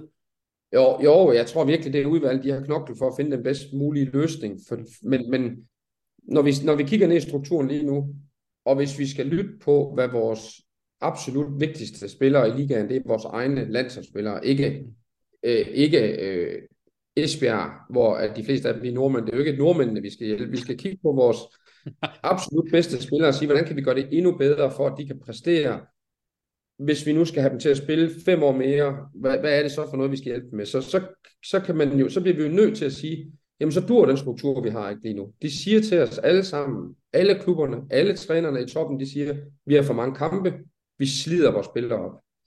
Så det er jo præmissen, vi går ind med. Så, så skal man jo sige, okay, hvis det er præmissen, så bliver vi nødt til at kigge på, hvordan kan vi så ændre vores struktur. Og, og, når vi, og, og der, det er ikke, fordi jeg siger, at det, Allan Heine er forkert, fordi jeg er faktisk enig. Altså, jeg, jeg synes jo faktisk, vi har for os, alle os, der ikke er de tre bedste hold, jeg tror, vi er alle sammen enige om, det fungerer bare. Men hvis, hvis, øh, hvis vi sætter til bord, fordi vi gerne vil hjælpe vores bedste spillere og vores bedste klubber med at komme længere i de internationale turneringer og sådan noget, så skal vi jo forsøge at finde et eller andet kompromis. Og det kan godt være at gå ned på en struktur, hvor man har færre, altså man spiller bedst af to kampe, i stedet for bedst af tre kampe. Men det er også, altså når vi kigger ned i vores tv-kampe lige nu, så har vi næsten ingen tv-kampe. Altså der er i princippet kun tre hold, TV2 de gider at vise. Det er de tre øverste. De andre er ikke specielt attraktive længere. Ikke engang uh, Silkeborg Bol mod København, så vil man hellere vise Skanderborg på udebane mod Odense. Så, så vores produkt er, er virkelig, virkelig faldende i forhold til at være kommercielle og landsdækkende. Og hvis vi så vælger at skære ned på slutspilskampene, hvis vi vælger at gå fra 2 til 3, eller fra 3 til 2, så tager vi jo det ud, som, hvor økonomien ligger, derud, hvor at det rykker noget på klubberne. Hvis vi skærer ned fra 6 eller fra 8 til 6, jamen så rammer man jo to klubber, der så ikke kommer i slutspillet, og det er jo vel, nu siger jeg bare et sted mellem 200, et sted mellem 300 og en halv million kroner, man taber, hvis man ikke kommer i slutspillet hvis man gør tingene ordentligt. Og så, så er der jo også hele energien i, at man nogen spiller for ikke at rykke ud af ligaen. Så er der nogen, der spiller for at blive Danmarksmester. Så er der jo et kæmpe felt med Horsens, øh, Sønderjyske, Silkeborg Vol, Aarhus, Ringkøbing, Skanderborg. De ligger jo og kæmper for at komme op i det der nedrykning, eller op i, op i slutspillet. Altså, der, der er virkelig mange øh, perspektiver, og derfor er jeg nok en af dem, der, der er kommet her til, hvor jeg sådan siger, jamen hvis jeg skal få alt det her til at løses, vi har nogle kommersielle ting i slutspillet, der er økonomi i slutspillet, der er interesse i slutspillet. Vi vil gerne have otte hold i slutspillet. Hvis jeg så skal hjælpe øh, de tre øverste hold, så bliver jeg nødt til at gå på kompromis med, jeg vil ikke stemme ja for øh, to hold, der bliver halshugget, men jeg vil, jeg vil acceptere, at der bliver et hold mindre i ligaen. Øhm, og så er der en hel masse ting, og så spiller man jo skævt, og så er der et hold, der har, mangler en kamp til sidst og sådan noget, men det, det har vi nu prøvet mange gange, fordi tv de flytter kampene for os. Men, men, øh, men det er meget, meget komplekst. Altså det vil sige, og det er jo også, så skal man jo også ned og snakke med første division. Hvad siger I så? Og, og jeg har også en, en, et oplæg til, hvordan man kunne lave hele nedrykningsspillet endnu mere interessant. Men, men det, det brugte vi jo så to og en halv time på at snakke om, og den snak, den har vi så brugt den sidste uge på at diskutere øh, internt, og nu skal vi samles igen, så det, det er meget komplekst. Hvis man lige kigger på øh, det, du siger der, Jacob, I øh, siger, at uanset hvad er det topholdene, det er måske nogen i midten, eller også er det dem nede i bunden. Øh, altså der er nogen, der vil komme til at betale en regning, og hvis vi bliver som med det her, øh, den struktur, vi har lige i øjeblikket, jamen så er det topholdene og topspillerne, der betaler regningen. Ja. Så, så man kan jo også anskue og sige, jamen øh, det har de gjort i rigtig mange år nu, øh, betalt den, og så ved jeg godt, at det er måske først inden for de nærmeste to-tre år, eller sidste to-tre år, at, at Danmark har været sådan virkelig tæt på de helt store ting og finaler og så videre. Øh, men, men jeg synes godt, man kunne se også, at øh, det her med, kunne man, altså kunne man tænke helt nyt i forhold til strukturen, og det er det, jeg har sådan tænkt på, øh, øh, når jeg sådan har, har, har kigget på, jamen der har været et udvalg med folk fra forskellige klubber, der selvfølgelig har på en eller anden måde må have en, en øh, hvad kan man sige, et, et blødt hjerte for det, de selv sidder i. Og jeg kunne godt tænke mig, at der måske var et eller andet uafhængigt øh, øh, udvalg, der, der kunne komme med et, et rigtig godt øh, forslag til, hvordan nogle forskellige løsninger kunne være. Nu er du selv inde på det her med 13 hold, som man jo normalt ikke tænker i, fordi det giver noget skævhed.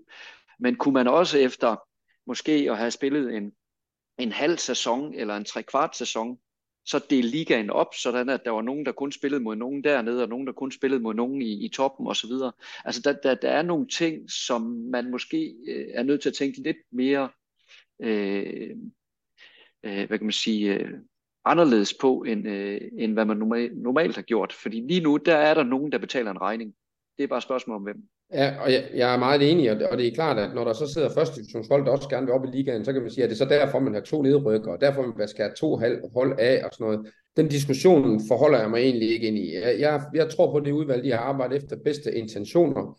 Øhm, det er bare meget, meget komplekst, og man kan sige, når vi snakker struktur og leder efter en helt ny struktur, så har vi jo haft, øh, da man gik fra 12 til 14 hold sidste gang og gik ind i den her, så var der jo øh, masser af analyser, man læner sig op af fodboldstrukturer rundt omkring i verden og prøver på at finde ud af, hvad er den bedste egentlig, og derfor gik man ind i den her fordi man gerne vil forlænge sæsonen, man vil gerne have flere kampe, man vil gerne have nationaliseret, altså man vil gerne have flere hold med for eksempel. Og nu har vi jo fået Falster med, vi, vi er ved at få Aalborg med, vi har fået Sønderjyske med. Så meget af det, vi kæmpede for for syv år siden, for at få den her struktur til at lykkes, det er faktisk lykkes. Hvis vi kigger på vores landshold, de har aldrig været bedre. Hvor kommer spillerne fra? Jamen, de kommer fra Skanderborg. De kommer jo, altså, der er også mange spillere fra sådan noget som Ajax, hvor man kan sige, jamen, øh, Bardum og Ejberg, er Ejberg god? Altså, jeg synes, hun er en af ligaens bedste forsvarsspillere. Hun spiller bare ikke på landshold, men, men de har virkelig produceret mange spillere. Så jeg synes jo, der er rigtig mange ting, der er lykkes. Og så skal man huske på, hvis vi har haft den struktur i syv år, og der er to coronaår, og vi er i gang med en sæson, så er der måske reelt kun 3-4 sæsoner, vi egentlig har spillet den her i. Men det, det, det ændrer ikke på, at jeg, jeg forholder mig bare stadigvæk til, at der er en landstræner, der er nogle topklubber, som har et ønske, og så er vores opgave jo ikke at sige, jamen så fortsætter vi, som vi altid har gjort. Så er min opgave, synes jeg, hvis vi skal kigge på dansk håndbold, det er at tage min kasket af, og så sige, okay, der er entydigt svar fra alle topklubber i Herreligaen og i ligaen, der er for mange kampe efter jul. Hvordan kan vi løse det? Og det er fint at tage to kampe væk fra Santander. Det var ikke nok. Og, og derfor er mit forslag på de 13 hold, øh, det er stadigvæk det, jeg går efter. Ellers så er alternativet det at blive i ligaen, som vi har det lige nu, fordi jeg ved, hvad vi har, og jeg synes, det fungerer. Men, men jeg vil også rigtig gerne være medspiller i, at vi vores topspillere de er for hårdt presset. Der er mange ting, synes jeg, i, i, øh, i perspektiverne, men altså, jeg, jeg, det er bare for min egen regning, jeg tror, man skal passe på, at man ikke kun lægger sig op af, øh, for det første, øh, topklubberne, det synes jeg også, at der er bred enighed om, at det skal man ikke, men man skal heller ikke kun lægge sig op af, af tv-aftaler og så videre. Øh, jeg tror faktisk, du er inde på noget af det rigtige der, Jacob, med at sige, at, at jo mere vi får på kvindesiden, de forskellige landsdele med, kan man så måske på en eller anden måde gør kvindehåndbolden endnu mere populær i forhold til at være en, en, en halv sport, som man får fyldt hallerne rundt omkring, man får, får gjort det lokalt øh, til, til noget større. Øh, det er nok svært, at der må være, der må være noget med at dele, dele det op på tv, at man har, man har sagt nu, at, at herrene, og det har også noget at gøre med økonomi, at der er langt mere økonomi i herreligaen, øh, end der er i, i kvindeligaen. Øh, hvis man sådan ser bredt ud over det, så, så vil jeg sige, at nummer 8 på herrene har langt større økonomi, end hvis man har nummer 8 på damerne.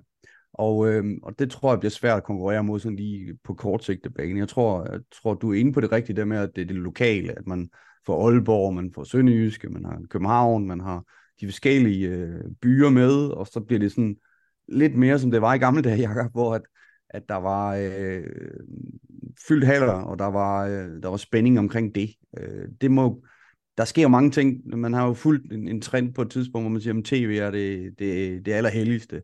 Øh, man kan bare se i andre lande, altså gå til Tyskland, øh, det er ikke en tv-sport som sådan håndbold. Øh, det er en fantastisk tv-sport øh, lokalt. Øh, det er selvfølgelig også større områder og, og så videre, men det er lokalt, man, man virkelig byder ind med det der. Det synes jeg også, man kigger på nede ved dig, Allan. Øh, I Ungarn at det også øh, lokalt hypet helt vildt sindssygt op, og det, det skaber ekstrem interesse tilskuermæssigt. Øh, og det er nok måske den vej, man, man skal kigge lidt mere på det også i Danmark. Ja, lige, lige præcis det faktisk, øh, som Martin er inde på her. Altså den her med, øh, og jeg synes, tror også, Jacob var lidt inde på det, altså professionalismen øh, blandt de klubber, som ikke nødvendigvis lige er Esbjerg, Ikast og Odense. Altså jeg, jeg er jo ked af, at når jeg har læst øh, kamprapporter, det er jo ikke alle kampe, jeg har set, men at så står der, at øh, der har været øh, 125 tilskuere, øh, og øh, man ser billeder fra stedet, hvor der Øh, man kan se, at der, der, der er ikke nogen speaker i, i hallen. Der, der er knap nok en, øh, øh, ja selvfølgelig nogle mennesker i hallen og så videre, og sådan helt øh, skrabet ligaprodukt, der kunne jeg godt tænke mig, at der simpelthen var nogle, øh, øh, nogle krav til, hvordan man, øh, hvad kan man sige, afvikler kampene og gør det professionelt, øh, et professionelt setup, øh, sådan at, at produktet, øh, også sådan at man gider at komme i hallen og, og se noget god håndbold og se, øh, øh, hvad kan man sige, øh, altså få noget underholdning. Og det er netop, netop noget af det, som jeg synes er, er, er fedt her i Ungarn, det er, at det er en, det er en fest at gå til håndbold øh, hernede, uanset om, om vi spiller øh, i vores egen hal, eller om vi spiller på udebane, eller hvem der spiller, så er det en fest. Øh, og det, det, det kunne jeg godt savne i hvert fald i en, i sådan en 2-3-4 klubber i, i, i den danske dameliga, at der sker simpelthen for lidt.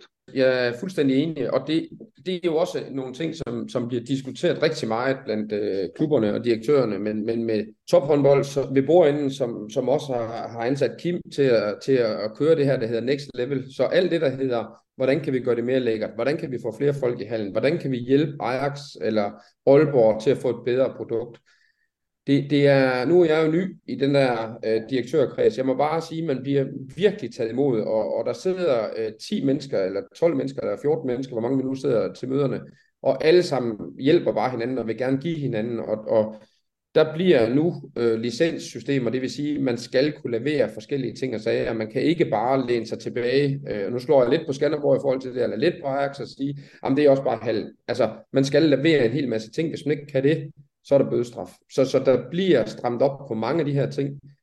Og vi sidder jo selv og aftaler det. Så det er jo ikke sådan noget med, at man sidder og synes, at øh, det, det er dansk håndbold, eller det er øh, tophåndbold, der synes det. Det er os selv, der siger, at vi bliver nødt til at stille nogle større krav, fordi vi skal starte med os selv.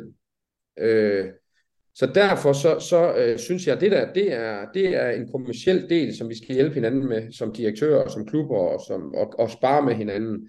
Men vi, vi er stadigvæk nødt til, når vi laver strukturen, så er der kæmpe forskel på, synes jeg, øh, TV, som jeg oplever det, siger, at vi vil gerne vise de tre, måske fire bedste hold i turneringen, det er det. Hvis man kommer med i slutspillet, så er det otte hold. Det vil sige, at der er otte hold ud af 14, der er, eller 13, der er landsdækkende. Vi kan levere et nationalt produkt. Hvis vi ikke kan komme med i slutspillet, så er det et lokalt produkt. Og, og Øhm, det er en helt anden økonomi, man sidder og snakker med. Jeg, jeg tror nu, at vi er så heldige stillet, at vi har en familie, der hedder Jysk, der har, der, har, øh, der er gode ved os, men, men jeg tror, der er rigtig, rigtig mange, der sidder og kigger ned i og siger, hvis vi ikke er med i slutspillet i tre år, jeg kan være bekymret, nu, nu siger jeg København, hvis de i tre år i træk bliver uden for top 6, er der så noget, der hedder København? Aarhus, hvis de ikke er med i slutspillet, det er bare, du ved, jamen så bliver det, er det nok bare at være et ligahold. Og det, derfor er der noget, der er noget i det der med, at vi kommer med i slutspillet. Mange kommer med i slutspillet. Mange drømmer om at komme med i slutspillet. Selv Skanderborg, de mener nu næsten, at, de, øh, at, at næste år, så, så kan det være, at de er der. Og det giver jo noget indsprøjtning. Og så er der jo nogle hold, der sådan har, nu har vi jo været det i 9 ud af 10 år. Vi må også bare sige, at den økonomiske indsprøjtning, det ender jo nede ved spillerne, det ender i bedre rammer. Og hvis man tager den halv million kroner ud af hold som Silkeborg Vole og Aarhus og Horsens og sådan noget, altså er det interessant for Horsens, hvis de ikke når med op i det gode selskab. Hvis de ligger dernede mellem nummer øh, 10 og, og 7 i for mange år, vil man så pose, med, med al respekt, så er det jo en vanvittig økonomi, de har. Vil man blive ved med det, hvis man ikke når med op i det fine selskab og på tv-kampe?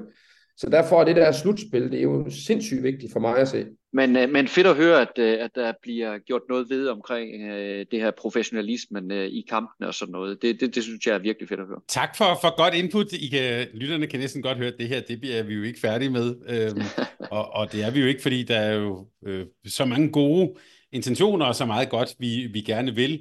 Øh, hvis jeg skal være lidt spydig, så kunne man selvfølgelig sige, at når man kigger på, på ligaen nu, så er det jo ikke måske den bedste reklame for 14 hold, eller Martin, på den anden side kan jeg også spørge dig, er vores øh, gode venner i Ajax København, er de rykket ned? Det kan vi vel godt tillade os at sige. Det vil jeg være ked af at, at, at så søm lige der, øh, mm. apropos vores gode venner. Øh, men det ser svært ud. Øh, men alt kan ske. Der er stadigvæk, øh, der, der er runder stadigvæk.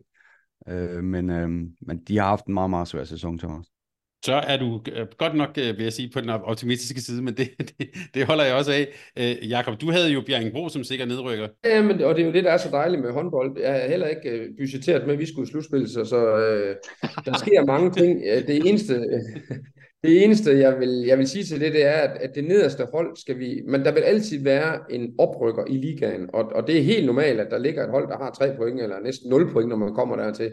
Så der, vil alt, der skal være en oprykker, og det vil altid være sådan, der er et hold, der nærmest ikke rigtig kommer til fadet. Nu var det tilfældigvis Ajax, der har mistet mange spillere og sådan noget. Mm. Det, kunne, det kunne lige så godt, nu bliver det så ikke Bro, de har jo gjort det fantastisk, men, men det der med, at der er et hold nede i bunden, der, der, bliver, der, der rammes hårdt, det, øh, det er meget normalt, og det kommer vi aldrig ud over, hvis vi skal have en direkte oprykker, som jeg ser det. Så lad os lige kigge på den anden, den anden ende af ligaen, og lad os tage udgangspunkt i øh, jeg næsten sige, det, det sidste vi har set, det var nemlig den her, øh, apropos tv, Jacob, en absolut topkamp mellem IKAST og Odense. Den stod 19-18 ved pausen, men endte med en og nu gentager jeg og siger det lige øh, meget stille og roligt, 43-35 sejr til IKAST. Man sad sådan med en fornemmelse af, at alt, der overhovedet bare blev kastet afsted, det gik ind. Det var rigtig, rigtig mange mål. Martin, Odense-spillerne var meget selvkritiske undervejs. Faktisk kunne man jo se timeouts, men og ikke mindst også efter kampen. Det var øh, nogle ord som uacceptabelt og pinligt blev nævnt. Så Martin, nu vil jeg spørge dig, var det pinligt? det skal jeg ikke definere, hvad, hvad de synes er pinligt, men, men det siger noget om, at, at hvad de er vant til. Det siger noget om, at øh, hvad de har været igennem de sidste år, og, og, og så også øh, kunne bestå i, i, i mange af de, de to af de sidste tre år, har de jo spillet fremragende til ende. Og øh, de har en masse typer der, som er vindertyper, og, og de er ikke i Odense for at skulle tabe øh, til IKAST. Det var tydeligt efter den kamp. Øh, det kom til at ske, altså der var også nogle ting med Mie øh, under kampen, der kom til at ske, øh, som jeg synes, der havde en effekt. Hun, hun er ret vigtig for Odense lige nu, øh, må man sige. Øh, og, og det er i anden halvleg, øh, Thomas, at det går galt. Ellers er det jo en, en vældig lige angrebskamp. Øh, forsvarsmæssigt for uden til at aldrig sat et, et ben til jorden i, i ikast. Øh, det var det var desværre ikke en, en forsvarskamp for deres øh, vedkommende øh, den dag. Øh, ja, det, jeg tror, det er det, man ser for, for mange af mandskaberne, der kommer sådan en smutkamp ind imellem. Øh, nogle gange kan man så tabe med en eller to, øh, andre gange så ser det øh, større ud. Det, det, der er vigtigt, det er, hvordan man kommer videre, og, og de er garvet i, i det her game, de her Odense piger, de ved godt, at hvis de ikke står foran TV2 bagefter og, og lægger dem fladt ned, øh, så bliver det meget mere grimt. Så det er rent strategisk også fra deres side, at, at de tager de, de ligger ordene i, i munden på alle mulige andre, og der var heller ikke så stor palør efter det nederlag senere det kunne der have blevet, hvis, hvis, øh, hvis det har været andre ting, der har været temaet omkring, at, at de ikke havde en selverkendelse osv. Det har de. Og, øhm, og det, det er godt i, i Danmark, at øh, man lægger sig ned efter sådan en, en kamp, og så, øh, så kommer man også hurtigt videre. De skal nok være der, og de har mange vigtige kampe. De har gjort det fremragende i Champions League, som vi kommer til. Og øhm, jeg er ikke sikker på andet, at øh, de også nok skal være der, når vi snakker øh, de, de sidste kampe i, øh, i slutspillet. Så en... vi, vi har også set det frikast vedkommende, Thomas. Øh, øh, i de forgangne sæsoner, at der, der har været de her perioder, hvor de har spillet blændende håndbold. Øh, øh, det var der også i den her sæson, øh, både før VM, og nu synes jeg også, at deres januar måned har været rigtig, rigtig, rigtig dygtige i den hjemme liga. Øh, men der kan også komme en downperiode, så det, det går lidt op og ned. De, de fik i hvert fald øh, fanget Odense på det forkerte ben. Øh, gode øh, forsvarsaktioner i anden halvleg, og så fik de løbet med dem, og det var Odense ikke med på den dag. Så Martin, en god pointe er, at det faktisk måske var en relativt god sådan mediehåndtering, som de var ude i, altså også, og måske også i virkeligheden sådan en, en form for intern kommunikation.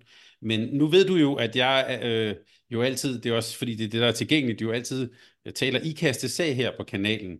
Men hvis du nu skal så skal drille mig lidt, er det simpelthen bare fordi, at når, når Bakkerud spiller, som hun gjorde i sådan en kamp her, så er de rigtig gode, men det gør hun bare ikke altid. Kan du huske sidste sæson? Ja. Det, det er derfor, jeg, jeg, tænker, jeg, tænker, jeg tænker, det er derfor, du spørger, og, og ja, det er i hvert fald øh, sådan, det har været for IKAST i, igennem øh, et stykke tid. Øh, jeg synes jo også, at der ligger noget omkring målvogterpositionen. Altså, øh, de kan spille dem op øh, i nogle kampe, men sådan generelt øh, synes jeg, at de ligger bagefter der, når vi snakker de to andre mandskaber, altså Odense og, og Esbjerg. Det, det synes jeg faktisk, det er det, der kommer op til kort, øh, når vi snakker øh, de lange turneringsforløb. Man siger jo tit det her med, at at turneringerne, når vi snakker øh, både VM, EM, men også den hjemlige liga, bliver vundet i forsvaret. Øh, og der hører øh, målvogterne øh, faktisk også meget, meget til, Thomas. Og jeg synes, det er der, at hvis vi tager det lange perspektiv på og ser mange kampe, så er det der, at, at de taber i forhold til de andre. Ja, fordi Allan, jeg havde jo faktisk forberedt et spørgsmål til dig, som var lidt i retning af sådan, hvad mangler Odense? Men da jeg så havde skrevet de ord ned, så kiggede jeg jo så lige, som Martin var inde på, han tog ordene lidt ud af munden på mig. Så kigger jeg lige på stillingen i Champions League. Der ligger de nummer to i deres gruppe lige efter Tjør. så det er jo måske et ret fjollet spørgsmål egentlig. Så, ja, men måske, så måske skal du bare lige sige lidt mere om, hvordan du ja, så den kamp, og måske også sådan lidt styrkeforholdet der i toppen. Ja, og for, fordi at det er jo lige præcis som Martin er inde på, der er jo nogle kampe i løbet af en sæson, hvor man bare ikke lige lykkes. Og hvis man er sådan, at man dykker lidt ned i de tal, der, der, der ligger hvad kan man sige, under resultatet i sådan en kamp der, så er der jo nogle, øh, det Martin er inde på, at vi Højlund slår sine fingre. Jeg, i første halvleg. Jeg kan simpelthen ikke lige huske minuttet, men, men den er, kampen er ikke særlig gammel i hvert fald. Øh, og det, det bryder en, en, øh, en rytme for Odense der. Det gør jo også, tror jeg, at deres gameplan er nødt til at lige at ændre sig en lille smule, øh, og giver måske et momentum tilbage til IKAST. Og så sker der det i anden halvleg, at, at Odense kommer lidt skidt ud og laver nogle meget øh, usædvanlige tekniske fejl, som, som nogle individuelle tekniske fejl, som en gang imellem sker, og det bliver de bare straffet på lige med det samme. Altså der er en situation, hvor IKAST laver to mål inden, inden for, jeg tror det er 11 sekunder, hvor man tænker, jamen øh, sådan noget sker en gang imellem. Øh, og øh, når man så er op mod IKAST, der, hvad kan man sige, der, der scorer på nærmest alt i sådan en kamp der, jamen så er det vanskeligt. Jeg tror ikke, man skal lægge alt for meget i det her. Jeg er med på, at, at, at spillerne føler, at det er pinligt, og at det er en træls oplevelse. Men jeg tror lige så meget, at det her det bliver en benzin på bålet for Odense. Og jeg tror, vi kommer til at se i de, i de kampe, der kommer, og også i de kampe senere på sæsonen, at der skal Odense nok være præcis, hvor de plejer at være med stærke målvogtere, stærkt forsvarsspil, øh, skræmmende stærke øh, kontrafase og en, et smart og gennemtænkt angrebsspil, som man normalt ser for, for Odense. Så jeg er slet ikke nervøs, men det er klart, når man sidder øh, i Odenses lejr lige i øjeblikket, så kan jeg godt forstå, at man har de følelser, som man har, men, men fra ude, udefra scenet, så, så, øh, så var der handles, der spilles, og øh, det, det sker altså også en gang imellem for de helt store hold. Tak for lige at sætte det lidt i perspektiv. Så lad os lige gå over til en, øh, en dansk håndbolddirektør, der så øh, kan vi forstå, ikke har budgetteret med slutspillet. Jeg tror så heller ikke, han har budgetteret med Champions League-spil til næste år. Men Jakob, det er jo tæt på efterhånden. Eller ja. måske skal jeg spørge på en anden måde. Som du ser det nu, og med de runder, der er tilbage, øhm, kampen om de der otte slutspilspladser, som det er nu, apropos struktur, er, er, er det tæt på at være afgjort, eller hvordan, hvordan ser du sådan de otte hold der?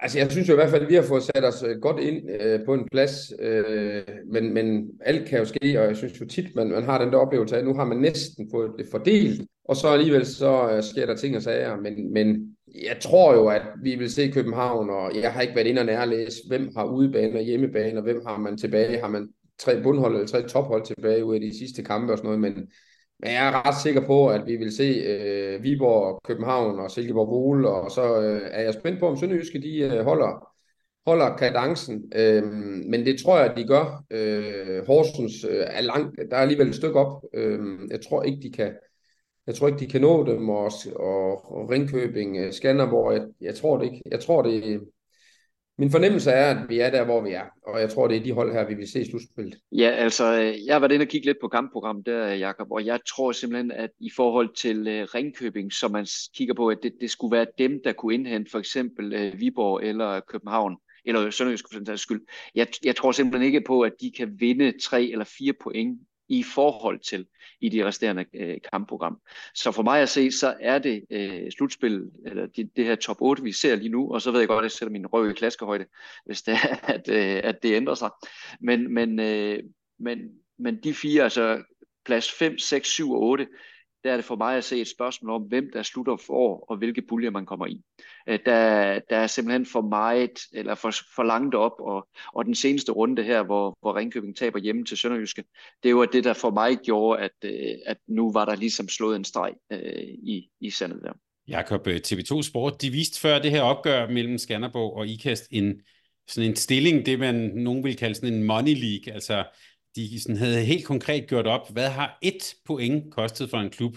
Jeg er med på, at man altid kan gøre de her budgetter og spillerbudgetter op på forskellige måder, men det var nu alligevel et ret voldsomt billede, at Øh, et point for Skanderborg har kostet 37.000. Et point for Horsens har kostet 878.000. altså, så, så, så der er altså, øh, vi kan godt sige, øh, og, og, og Skanderborg må godt være glade for, altså, de, der er jo nogle hold, der virkelig har præsteret Skanderborg og Bjerringbro. Det er også faktisk dit, dit eget hold i Silkeborg Vole, IKAST også, og så videre. Når du ser sådan den der, ja, Money League eller Moneyball League her, hvad, hvad hæfter du der så ved? Jamen altså, jeg, jeg, jeg har ikke lige set den der optælling før, øh, derfor så kan jeg ikke rigtig lige helt finde ud af, om jeg skal græde eller grine af den. Jeg, jeg synes, det er relevant at kigge på, hvad får man for pengene.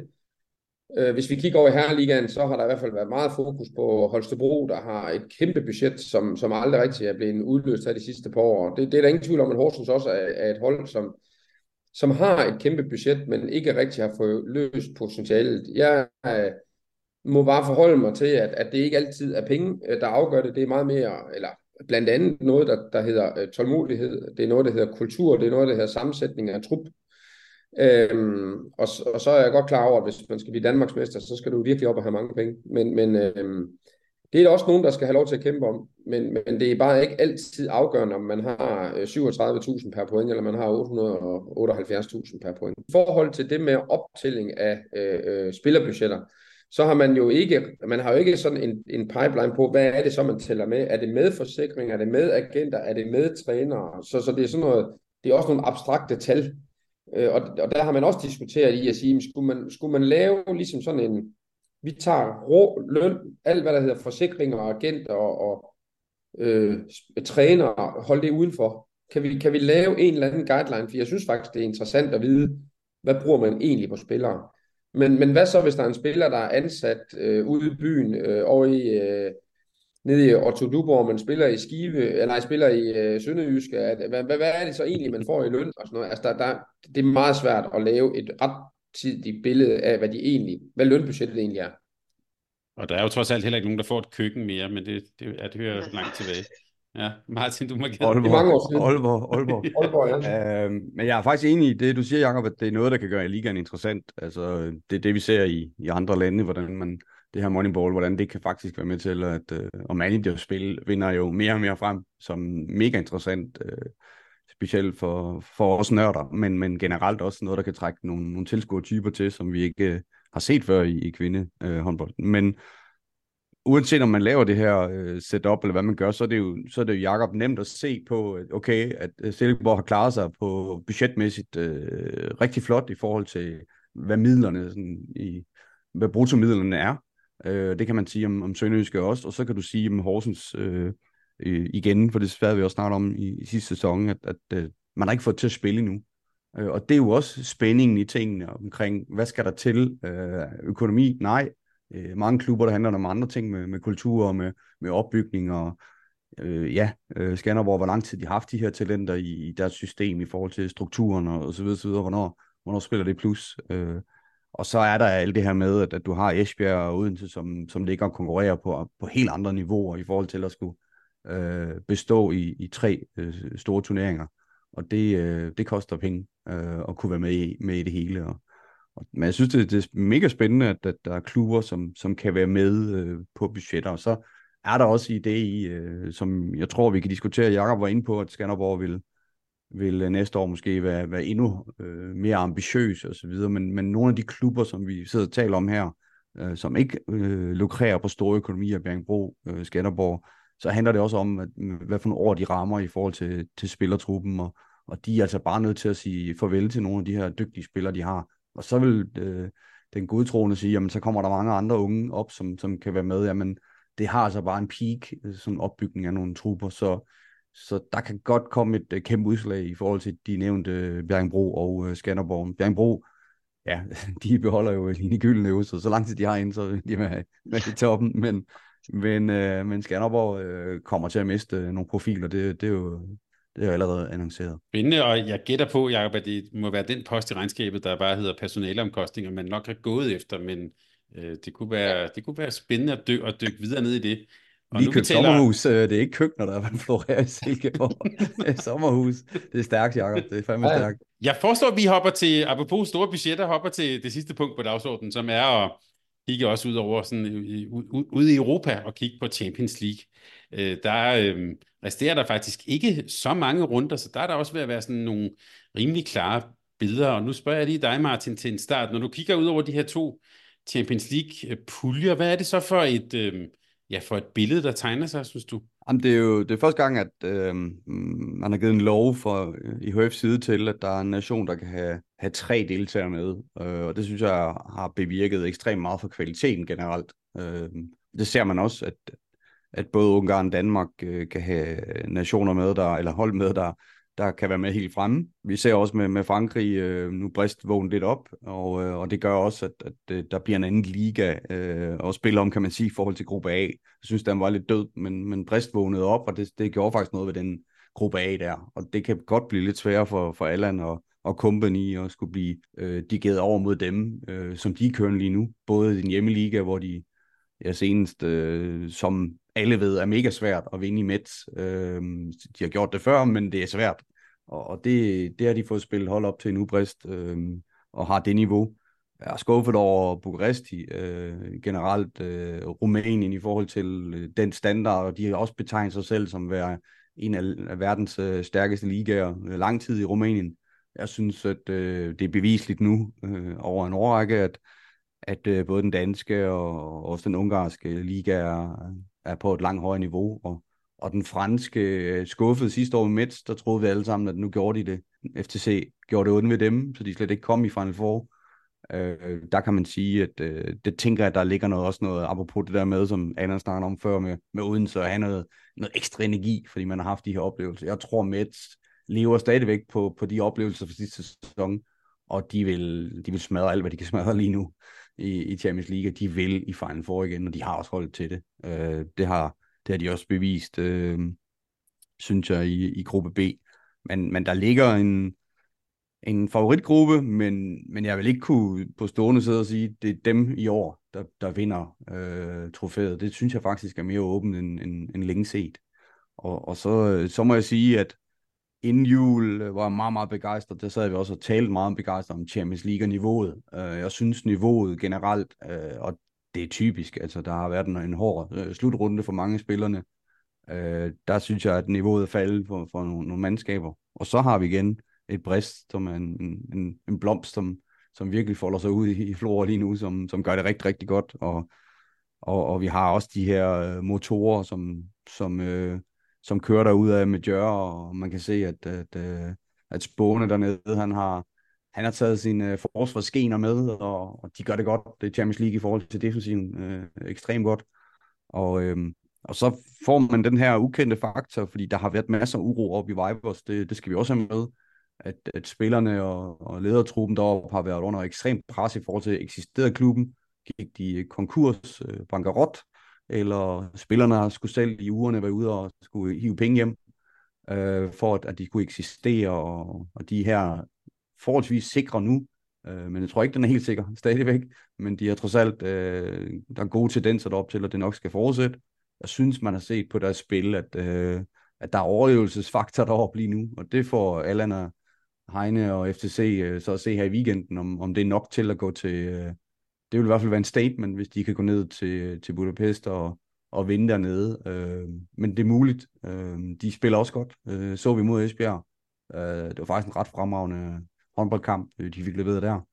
Øh, så der er, lidt, der er lidt blomster indimellem, men jeg synes niveauet øh, efter, efter øh, VM har været, øh, og det er typisk, man ser lige i januar, sådan lige i starten, der har man energi, man kommer hjem, så kommer der lidt en down-periode, og så kommer man op igen, og så kommer vi til at se et fantastisk Final Four, vi får til at se nogle fantastiske kvartfinaler. Øh, men, men lige med hvem, det er jo faktisk også, øh, altså IKAST har stadigvæk chancen, og, og Bukaresti, øh, Brest øh, har øh, teorien stadigvæk chancen for at kunne være direkte kvartfinaldeltager, så der, der er masser af spænding endnu. Øh, det, det, må vi, øh, det må give turneringen, den er, når vi sådan har snakket om turneringsstruktur før, så har man formået her, og det har også noget at gøre med, at man har til, at, at de her forskellige nationer må have tre hold med. Det har gjort, at, at niveauet er, er højnet.